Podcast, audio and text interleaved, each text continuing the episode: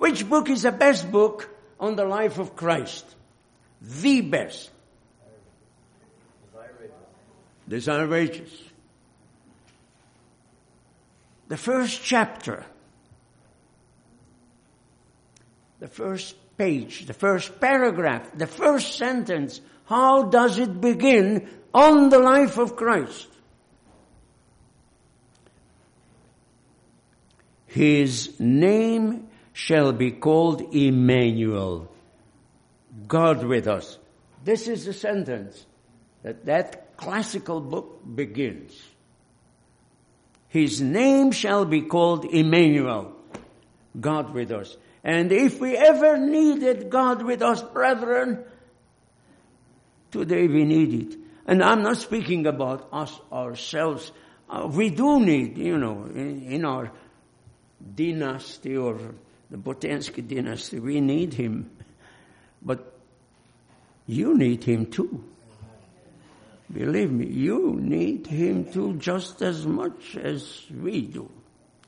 But do you know the second sentence?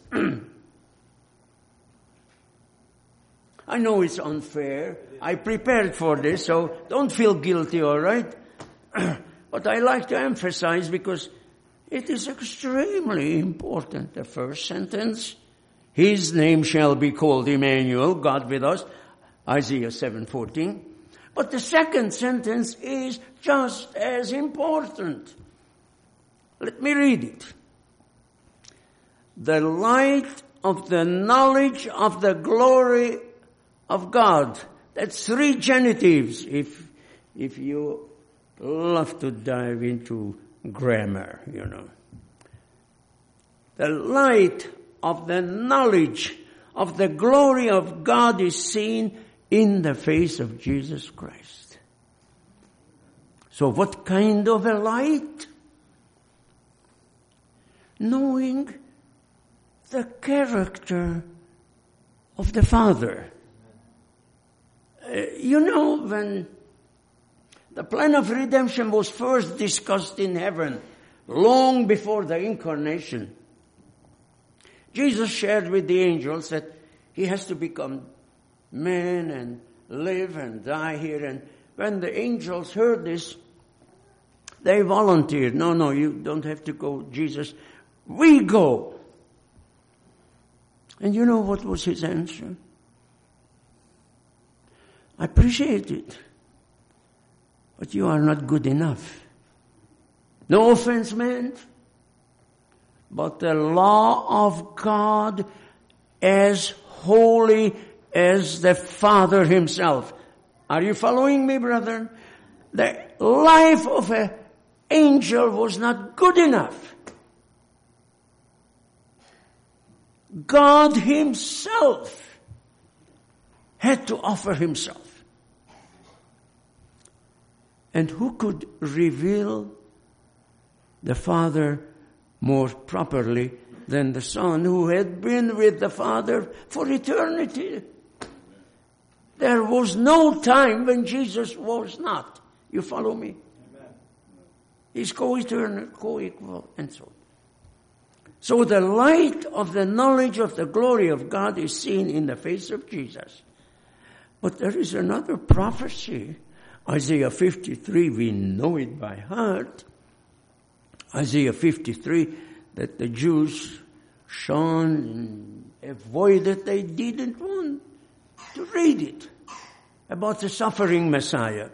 He shall grow up before him as a tender plant, as a root out of dry ground.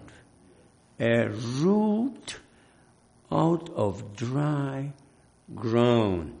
And when we see him, there is no beauty that we should desire him. Well, I don't know. I grew up on the farm.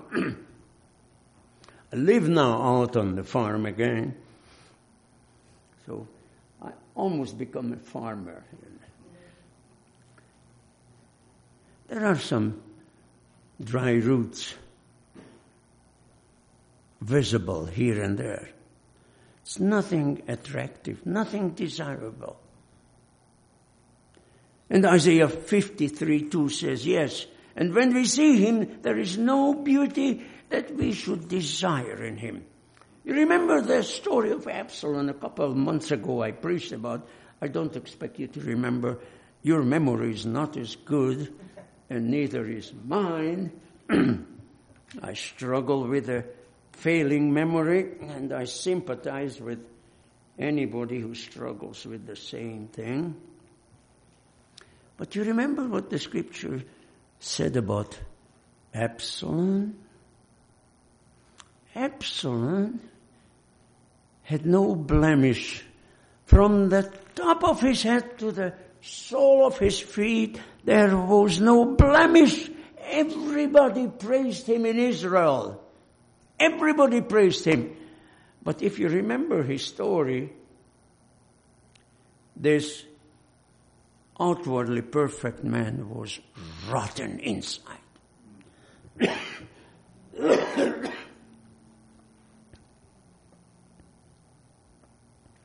the light of the knowledge of the glory of God is seen in the face of Jesus. Only He could reveal the Father to give us a revelation that we needed, but I hasten to add something.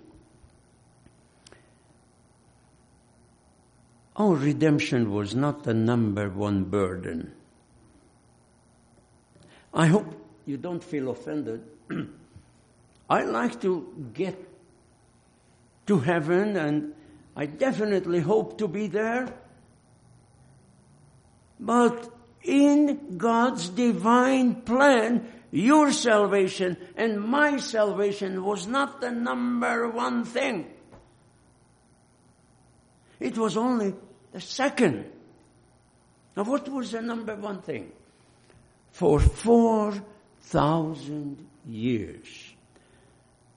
From the fall of Adam to the crucifixion of Christ, Lucifer had a free access back to the courts of heaven. You read the story of Job, you know, he was there. And do you know what he had been doing for 4,000 years when the sons of God came? As you read it in the story of Job. For 4,000 years, he has been blaming the law of God because nobody kept it. Nobody kept it. And if the law was faulty, then obviously the lawgiver had to be faulty. Are you with me so far or have I lost you already?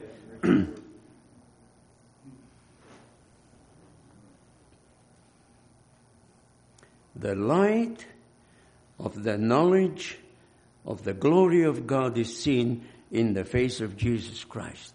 Because his name shall be called Emmanuel, God with us. The scripture says, the word became flesh and dwelt among us, and we beheld his glory, the glory of the only begotten of the Father, full of grace and truth. Full of grace. Full of truth. He was a true light which gives light to every man who comes into the world. You remember the high priestly prayer of Jesus? I'm sure you do. I'm just helping you to remember. Shortly before his crucifixion in John 17, he said, I have glorified you on earth. I have finished the work which you have given me to do. I have glorified your name. You remember more than once the Jews picked up stones to stone him. And Jesus says, I have done many good works, many, many good works among you. Of which of those will you stone me? Name me. And I am paraphrasing it. And the Jews said, what, you remember what their answer was? Oh, for a good work we stone you not. But being a man, you make yourself God. That's blasphemy. Now, brethren, what was his high priestly prayer? Father, I have glorified your name. The Jews said, no, you blaspheme his name. Now, brethren, there are many illustrations that could be brought, but I like to emphasize, especially in these last days, correct theology is a salvation issue. Brethren, it's a very serious matter. Illustrated by the rejection of Jesus, by a Sabbath keeping, kosher eating, scripture reading group of people who were Seventh day Adventists. but they crucified the Lord because superficial understanding of present truth. This is heavy. This is heavy, but hey, I am, I come so seldom that I have to give you heavy food so that it will last until I come the next time. Okay?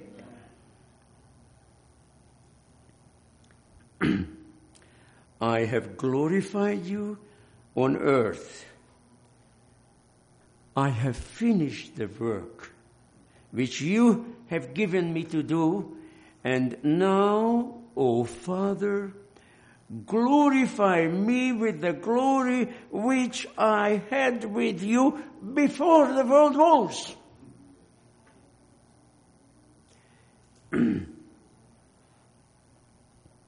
Let's stop for a moment. You remember the incident when Jesus healed the young man who was born blind. oh, a real controversy developed there. A real controversy. The Pharisees asked the boy, what do you say about him? Oh, he's a prophet. Now, that was a correct answer. Jesus was a prophet. He was a true prophet. He was the prophet. You remember Moses said, the Lord will send you a prophet like me. You listen to him. So he was the prophet. But of course, in a certain sense, he was much more. He was the creator. God himself in human flesh.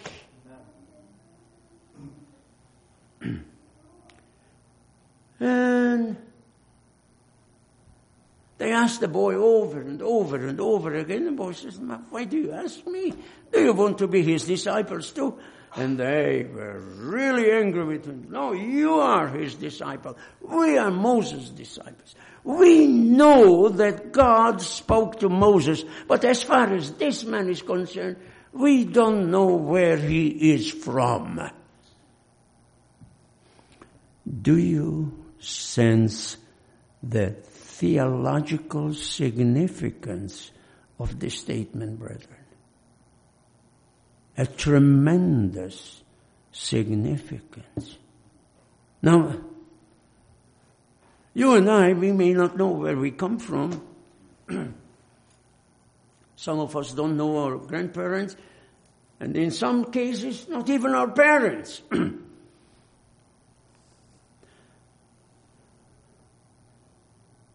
But Jesus prayed in his high priestly prayer, Father,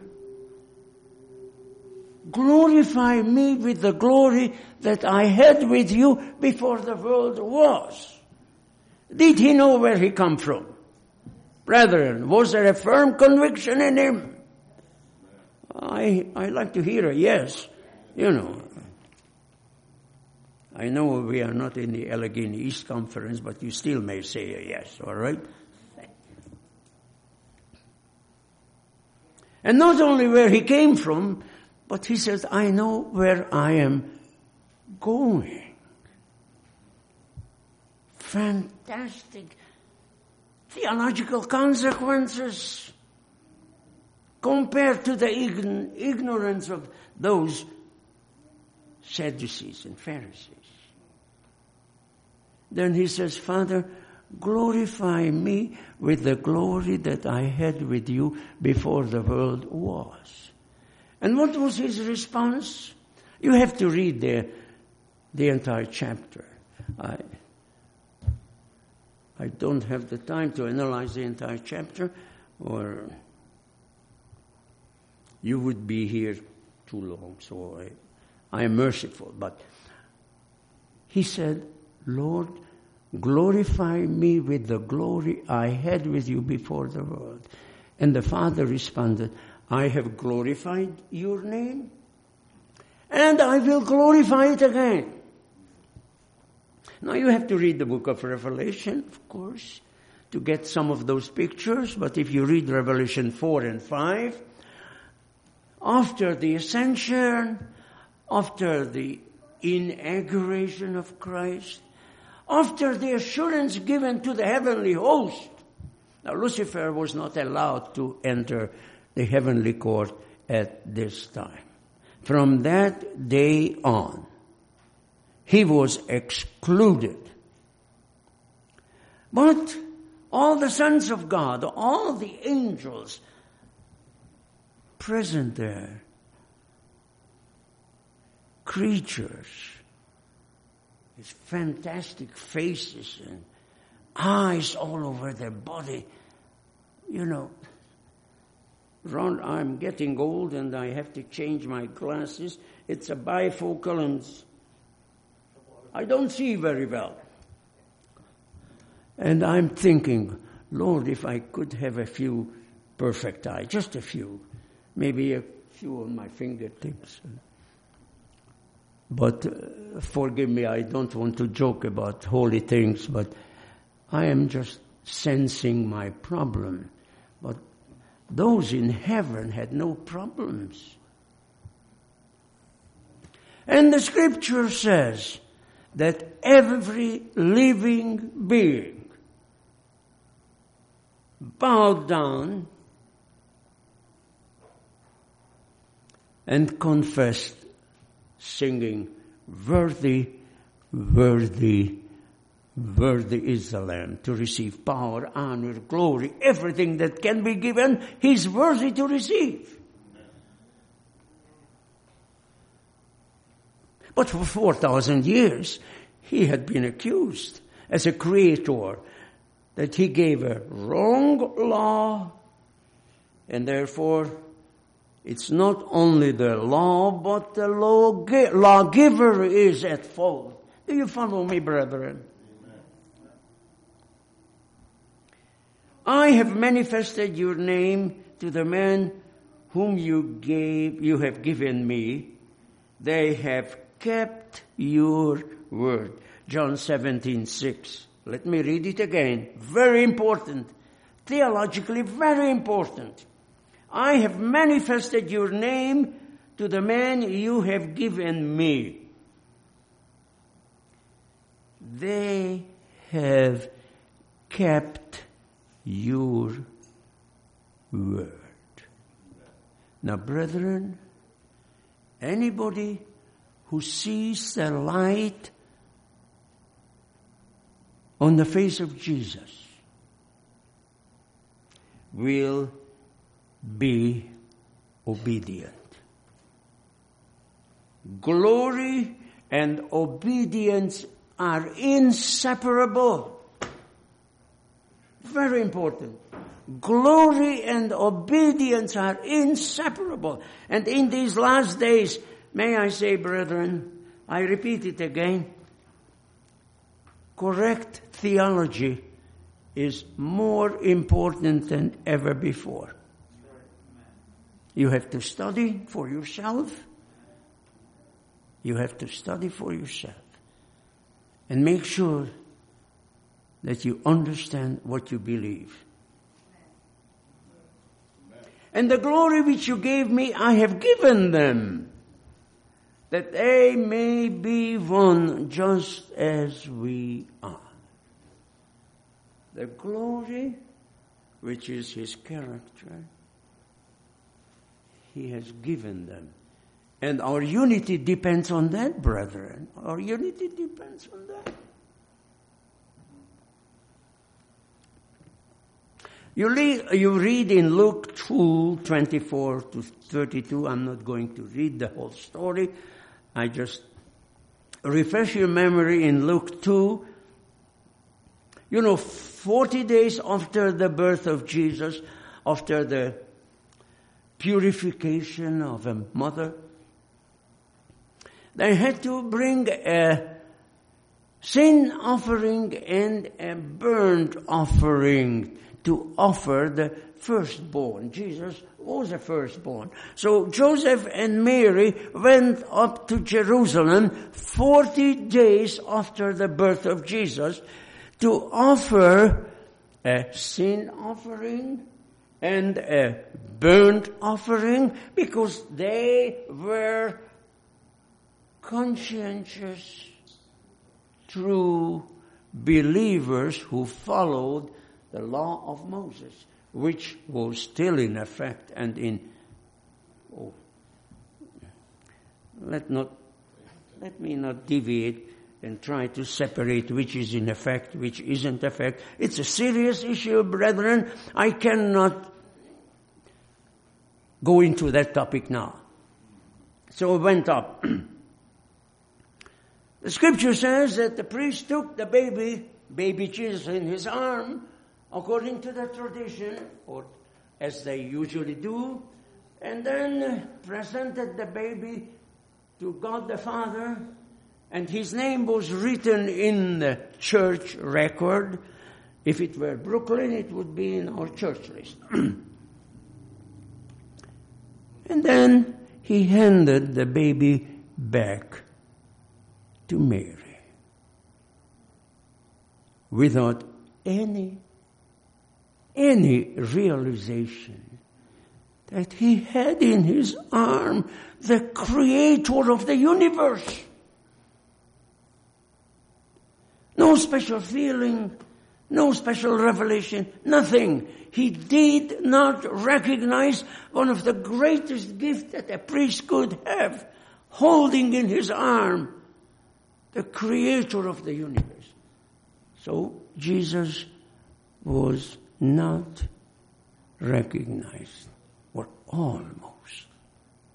But there came in the church a God fearing man, Simeon, led by the Spirit, understanding the prompting of the Spirit, went up to Mary, asked to hand over the baby, and strangely, Mary handed over the baby to a man she has never seen before. And this is a prayer that Simeon offered. Luke 2, 29, 32. Lord, now let your servant depart in peace according to your word. For my eyes have seen the salvation which you have prepared before the face of the people, a light to lighten the Gentiles and the glory of your people. The glory of your people.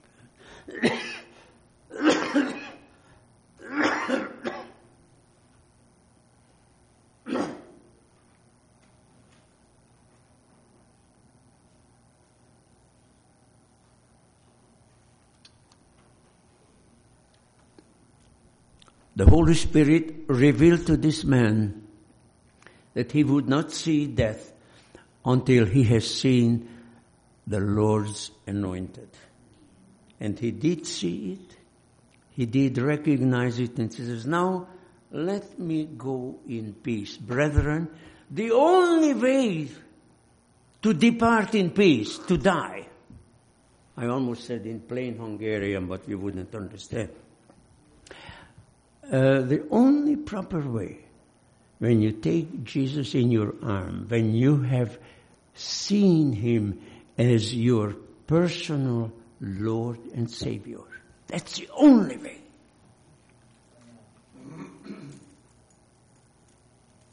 The light of the knowledge of the glory of God is seen in the face of Jesus Christ. Yet many looked at him as a root out of a dry ground. you remember at the crucifixion, Matthew 27, 54, the Roman centurion and those with him who were guarding Jesus. Not one person only. The Roman centurion, Matthew says, and those with him who were guarding Jesus said, truly, this was the Son of God. You remember after the fiasco when Israel built the golden calf and God was ready to destroy Israel and Moses pleaded and here was his question. Please show me your glory. Please show me your glory. And God answered, Jesus answered, I will make all my goodness pass before you. I will proclaim the name of the Lord before you. And the scripture says, and the Lord passed before him and proclaimed, the Lord, the Lord God is merciful, gracious, long suffering, abounding in goodness and truth, keeping mercy for thousands, forgiving iniquity and transgression and sin, but by no means clearing the guilty. That's his glory too.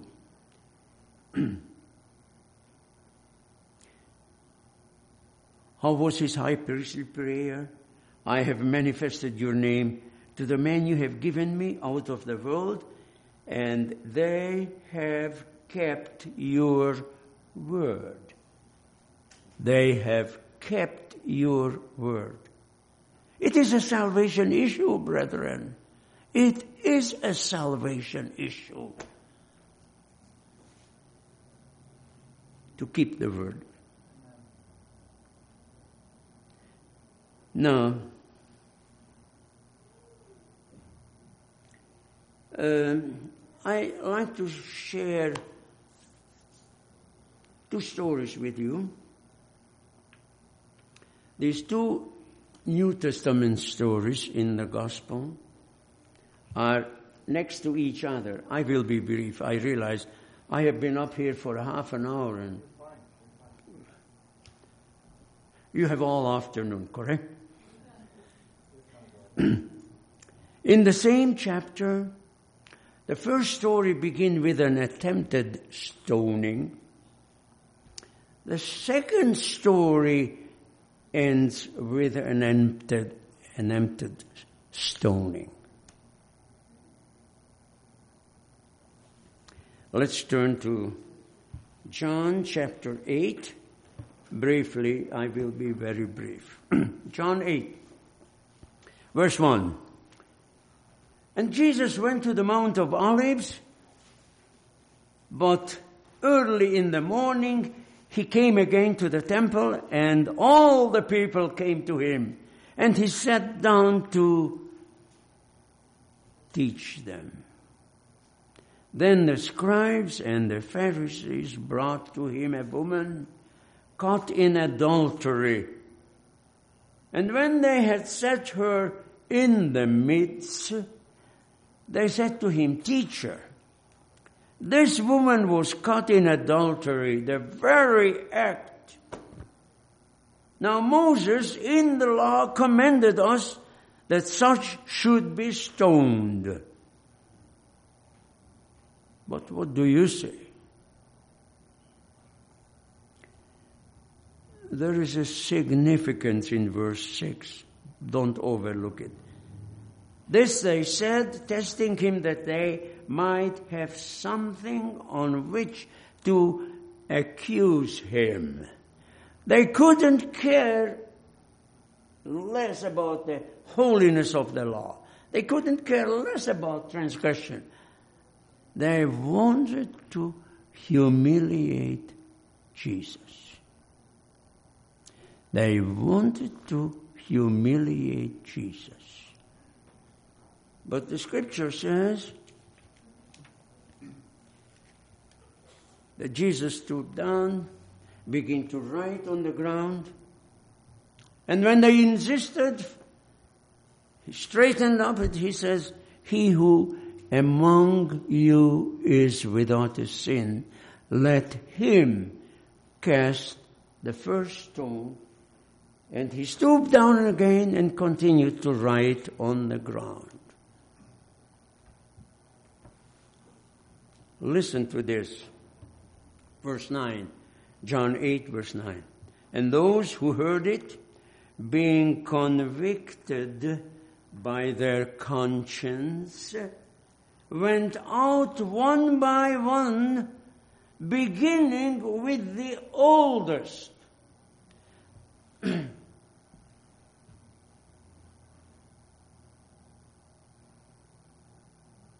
I'm almost the oldest here. And I'm not saying I am, but pretty close. I'm 82. And uh, you have the right to expect that an old man in the church lives according to the teachings of the church. Is that correct, brethren? Yes, yes. But it was not so. What did it say? Those who heard it, being convicted by their conscience, went out one by one, beginning with the oldest. And Jesus was left alone, and the woman standing in the midst. Man, nobody had the courage to say, No, no, why do you accuse me? I am innocent. What are you blaming on me? I am innocent. But he was writing. And somehow, somehow, just consider it, brethren, consider it. Nobody, nobody questioned the truthfulness of his handwriting. Now, what is the issue here? Far more than appears on the surface. The real issue is a salvation issue. Uh, I have to repent. What did John the Baptist preach for years? Repent and be converted. And many of them let it in on one side, out on the other side. Ignored the message of John the Baptist. So Jesus again confirmed the message of John the Baptist and said, Hey, listen, you are in trouble. And they were convicted. But may I say, brethren, conviction is not conversion. Are you with me? Conviction is not conversion. Conversion comes only if I voluntarily submit to the light that the Lord sends. They did not submit. And Jesus wanted to teach them to see their first need that they were sinners they were sinners in need of redemption. And I am here for this very purpose. Not me, not Igor. I'm speaking about Jesus. I am here to save you. But I cannot save you unless you follow the light. Amen. And first repent. Repent of what? Repent of your sin. Briefly, the, so was his divinity proved? Of course, divinity was proved, convincingly proved. Because how did I start in my sermon?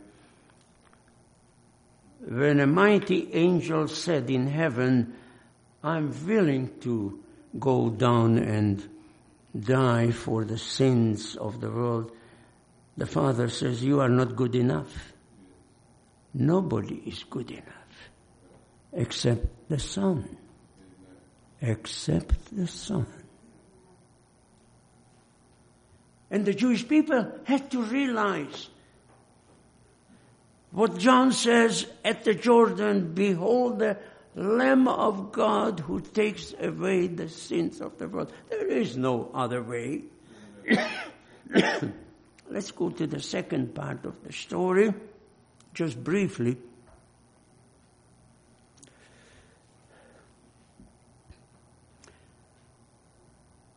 Verse 12. I am the light of the world. He who follows me shall not walk in darkness, but have the light of life. Not just any light. The light of life. It's a life and death matter. Oh, the Jews responded, um, your witness is not true because you bear witness of yourself. What was his response? Jesus said, verse 14, even if I bear witness of myself, my witness is true, for I know where I came from and I know where I am going. Brethren, extremely important. Extremely important. Besides, he says, the witness of two stands. The Father has witnessed. When did the Father witness for Jesus? At his baptism, a short time ago. When the Holy Spirit descended and the Father spoke from heaven saying, This is my beloved Son in whom I am well pleased. Course, there was a witness on the Mount of Transfiguration, but that was a limited scope in the sense that only a few people. So, but at the baptism, multitudes. Um,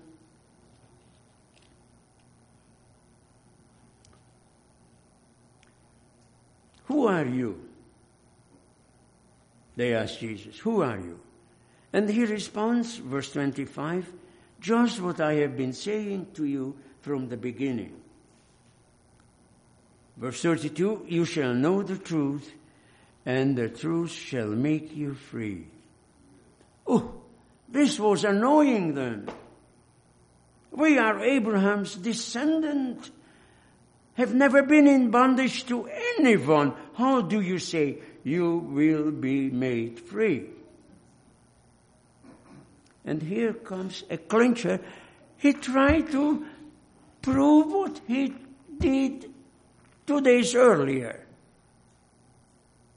I am confident that many of the people who left the scene the day before when they tried to stone that woman and they left, they were present here again.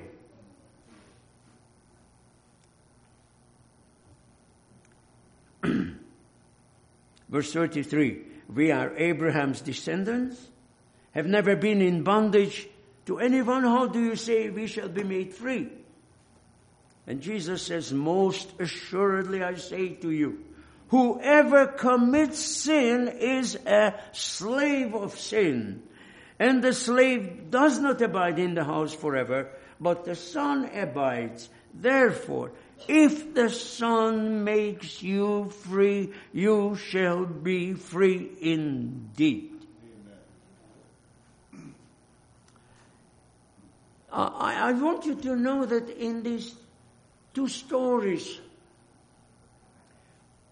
tremendous claims are made and tremendous proofs are listed to disprove that claim. Are you with me? It's not enough to make a big claim. I have been a Seventh day Adventist for a long time. I was baptized in uh, 58 in Austria. 58, 57, 67. How many years? 60 years. 60. Or 59. Or 59 or 60. That's a long time, brother. I was a young man, single, no children. Now I'm an old man, married to an old woman. No offense meant, honey. But the Lord has been good to us. The Lord has been good to us. The Lord has been good to us. But uh, I don't want to list all my falling, failing, and oh, you could criticize me. Please don't do it, okay? but they said, Abraham is our father. Later on, they said, God is our father.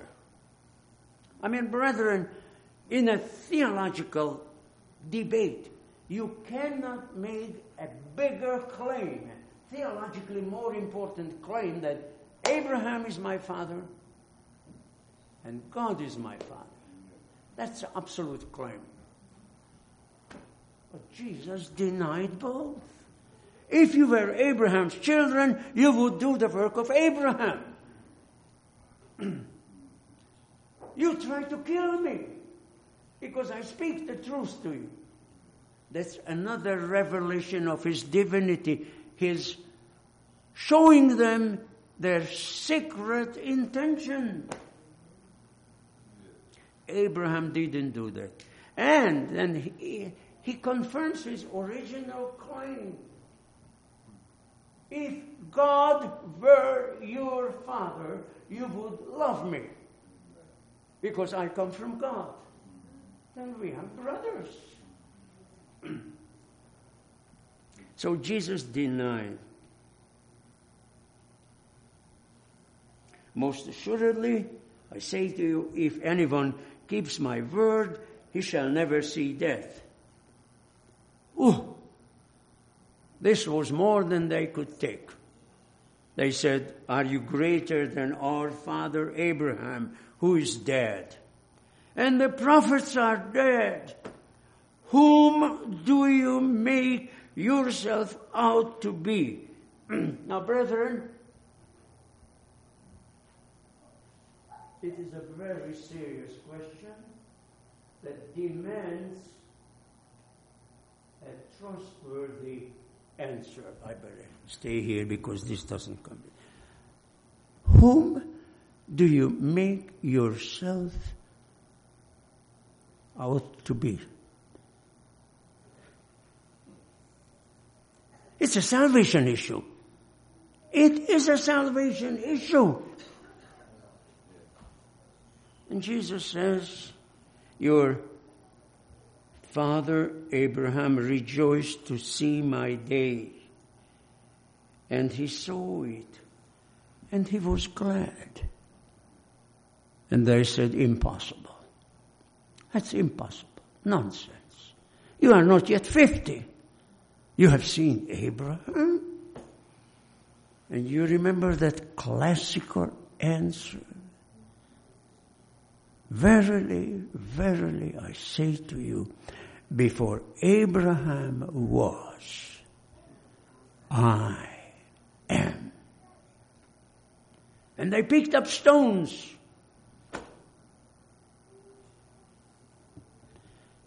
To execute him because he gave them the revelation that the Father gave the Son. Jesus made it always clear that he does not speak his own words. The greatest revelation It's still a salvation issue.